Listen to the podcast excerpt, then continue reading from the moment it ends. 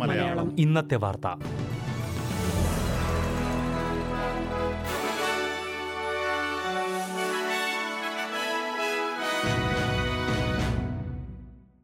നമസ്കാരം. S B S Malayalam ഇന്നത്തെ വാർത്തയിലേക്ക് സ്വാഗതം. ഇന്ന് രണ്ടായിരത്തി ഇരുപത് സെപ്റ്റംബർ പതിനാറ് ബുധനാഴ്ച. വാർത്ത വായിക്കുന്നത് ഡെലിസ് പോൾ. ഓസ്ട്രേലിയയിൽ പരിശോധന നടത്താത്ത എഴുപതിനായിരം പേർക്കെങ്കിലും കൊറോണ വൈറസ് ബാധിച്ചിട്ടുണ്ടാകുമെന്ന് പുതിയ പഠന റിപ്പോർട്ട്.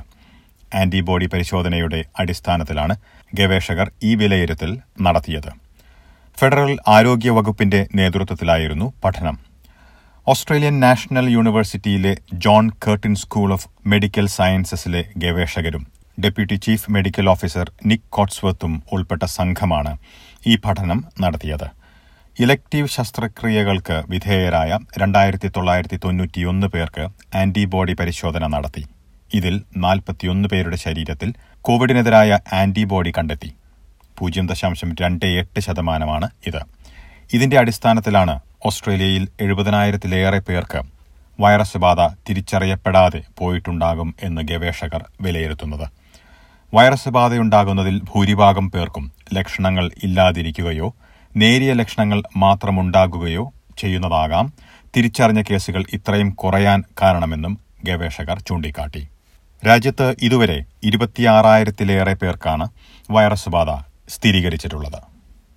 വിക്ടോറിയയിൽ ലോക്ഡൌൺ ഏർപ്പെടുത്തിയതിന്റെ പേരിൽ സംസ്ഥാന സർക്കാരിനെതിരെ കോടതിയിൽ കേസ്. മൂന്ന് വ്യത്യസ്ത കേസുകളാണ് വിക്ടോറിയൻ സുപ്രീം കോടതിയിൽ ഈ ആഴ്ച സമർപ്പിച്ചത്.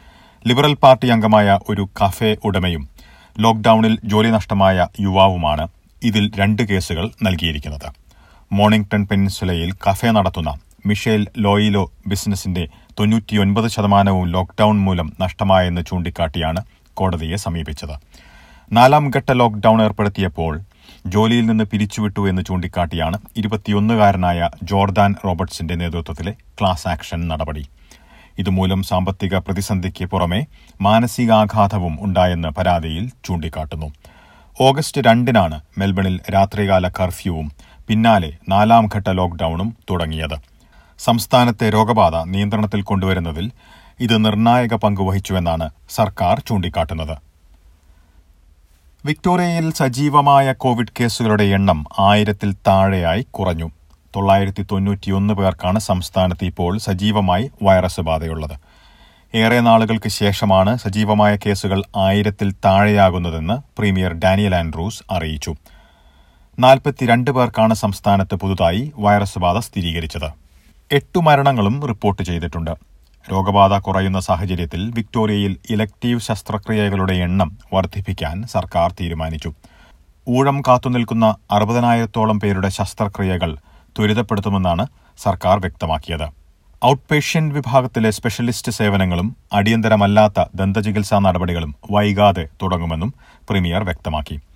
ന്യൂ സൗത്ത് വെയിൽസിൽ ഇന്ന് പത്ത് പേർക്ക് കൂടി കൊറോണ വൈറസ് സ്ഥിരീകരിച്ചിട്ടുണ്ട്. ഇതിൽ ആറുപേരും വിദേശത്ത് നിന്ന് തിരിച്ചെത്തി ഹോട്ടൽ ക്വാറന്റൈനിൽ കഴിയുന്നവരാണ്. വിദേശത്ത് നിന്ന് ഓസ്ട്രേലിയയിലേക്ക് തിരിച്ചെത്താൻ അനുവദിക്കുന്നവരുടെ എണ്ണം വർദ്ധിപ്പിക്കുമെന്ന് ഫെഡറൽ സർക്കാർ വ്യക്തമാക്കി.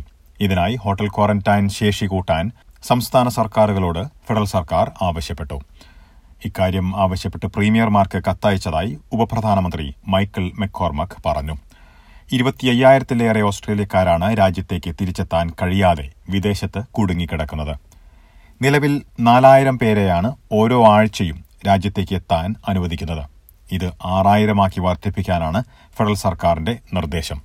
New South Wales Queensland Western Australia എന്നീ സംസ്ഥാനങ്ങളിൽ അഞ്ഞൂറ് പേരെ വീതം അധികമായി അനുവദിക്കണമെന്നാണ് ആവശ്യം. തിരിച്ചെത്താൻ അനുവദിക്കുന്നവരുടെ എണ്ണം കൂട്ടാൻ തയ്യാറാണെന്ന് പല സംസ്ഥാനങ്ങളും ഇതിനകം സൂചിപ്പിച്ചിരുന്നു. കോവിഡ് പ്രതിസന്ധി മൂലം ഓസ്ട്രേലിയൻ നാഷണൽ യൂണിവേഴ്സിറ്റിയിൽ നിന്ന് നാനൂറ്റി അറുപത്തിയഞ്ച് പേർക്ക് ജോലി നഷ്ടമാകും. കോവിഡ് ബാധ മൂലമുണ്ടായ നഷ്ടം നികത്തണമെങ്കിൽ വർഷം നൂറ്റിമൂന്ന് മില്യൺ ഡോളർ വീതം ചെലവ് കുറയ്ക്കണമെന്ന് യൂണിവേഴ്സിറ്റി അധികൃതർ അറിയിച്ചു. രണ്ടായിരത്തി ഇരുപത്തിമൂന്ന് വരെയാണ് ഇത് വേണ്ടത്. രാജ്യാന്തര വിദ്യാർത്ഥികളുടെ വരവ് നിലച്ചത് രാജ്യത്തെ യൂണിവേഴ്സിറ്റികളെ രൂക്ഷമായി ബാധിച്ചിരുന്നു. രണ്ടായിരത്തി പതിനേഴിന് മുമ്പുള്ള സാഹചര്യത്തിലേക്ക് വിദ്യാർത്ഥികളുടെ എണ്ണം കുറഞ്ഞതായി എ എൻ യു ചൂണ്ടിക്കാട്ടി. അടുത്ത വർഷവും ഇത് മെച്ചപ്പെടാൻ സാധ്യതയില്ല എന്നാണ് വിലയിരുത്തൽ. ഇതേ തുടർന്നാണ് നാനൂറ്റി അറുപത്തിയഞ്ച് ജോലികൾ വെട്ടിക്കുറയ്ക്കുന്നത്. ഇതിൽ ഇരുന്നൂറ്റി അൻപത് പേർക്ക് സ്വമേധയാ റിഡൻഡൻസി എടുക്കാൻ അവസരം നൽകുമെന്നും യൂണിവേഴ്സിറ്റി അറിയിച്ചു. മറ്റു നിരവധി യൂണിവേഴ്സിറ്റികളും കോവിഡ് ബാധ മൂലം ജോലികൾ വെട്ടിക്കുറയ്ക്കുന്നുണ്ട്. സിഡ്നി യൂണിവേഴ്സിറ്റിയും കേർട്ടിൻ യൂണിവേഴ്സിറ്റിയും ജീവനക്കാരെ പിരിച്ചുവിടുമെന്ന് അറിയിച്ചിട്ടുണ്ട്. University of New South Wales ഇരുന്നൂറ്റി അൻപത്തിയാറ് പേരെ പിരിച്ചുവിടുമെന്ന് ഇന്ന് പ്രഖ്യാപിച്ചു. രാജ്യാന്തര വിദ്യാർത്ഥികളെ എപ്പോഴേക്ക് വീണ്ടും തിരിച്ചെത്തിക്കാൻ കഴിയും എന്ന കാര്യത്തിൽ ഇനിയും സർക്കാർ വ്യക്തമായി പദ്ധതി പ്രഖ്യാപിച്ചിട്ടില്ല. ഇനി പ്രധാന നഗരങ്ങളിലെ നാളത്തെ കാലാവസ്ഥ കൂടി നോക്കാം. സിഡ്നിയിൽ തെളിഞ്ഞ കാലാവസ്ഥയ്ക്ക് സാധ്യത. പ്രതീക്ഷിക്കുന്ന കൂടിയ താപനില മുപ്പത് ഡിഗ്രി സെൽഷ്യസ്. മെൽബണിൽ നേരിയ മഴ പതിനഞ്ച് ഡിഗ്രി. ബ്രിസ്ബനിൽ തെളിഞ്ഞ കാലാവസ്ഥയ്ക്കുള്ള സാധ്യത ഇരുപത്തിയേഴ് ഡിഗ്രി സെൽഷ്യസ്. പെർത്തിൽ ഭാഗികമായി മേഘാവൃതമായിരിക്കും ഇരുപത്തിരണ്ട് ഡിഗ്രി. അഡലേഡിൽ മഴയ്ക്ക് സാധ്യത പത്തൊൻപത് ഡിഗ്രി. ഹോബാട്ടിൽ ഒറ്റപ്പെട്ട മഴ പതിമൂന്ന് ഡിഗ്രി സെൽഷ്യസ്. കാൻബറയിൽ മഴയ്ക്ക് സാധ്യത ഇരുപത്തിമൂന്ന് ഡിഗ്രി സെൽഷ്യസ്. ഡാർവിനിൽ തെളിഞ്ഞ കാലാവസ്ഥയ്ക്കുള്ള സാധ്യത പ്രതീക്ഷിക്കുന്ന കൂടിയ താപനില മുപ്പത്തിനാല് ഡിഗ്രി സെൽഷ്യസ്. ഇതോടെ ഇന്നത്തെ വാർത്താ ബുള്ളറ്റിൻ പൂർത്തിയാകുന്നു. നാളെ രാത്രി എട്ട് മണിക്ക് എസ് ബി എസ് മലയാളത്തിൽ ഒരു മണിക്കൂർ പരിപാടി ഉണ്ടാകും. ഇന്ന് വാർത്ത വായിച്ചത് Delys Paul. SBS SBS SBS SBS SBS SBS Malayalam. ഇന്നത്തെ വാർത്ത.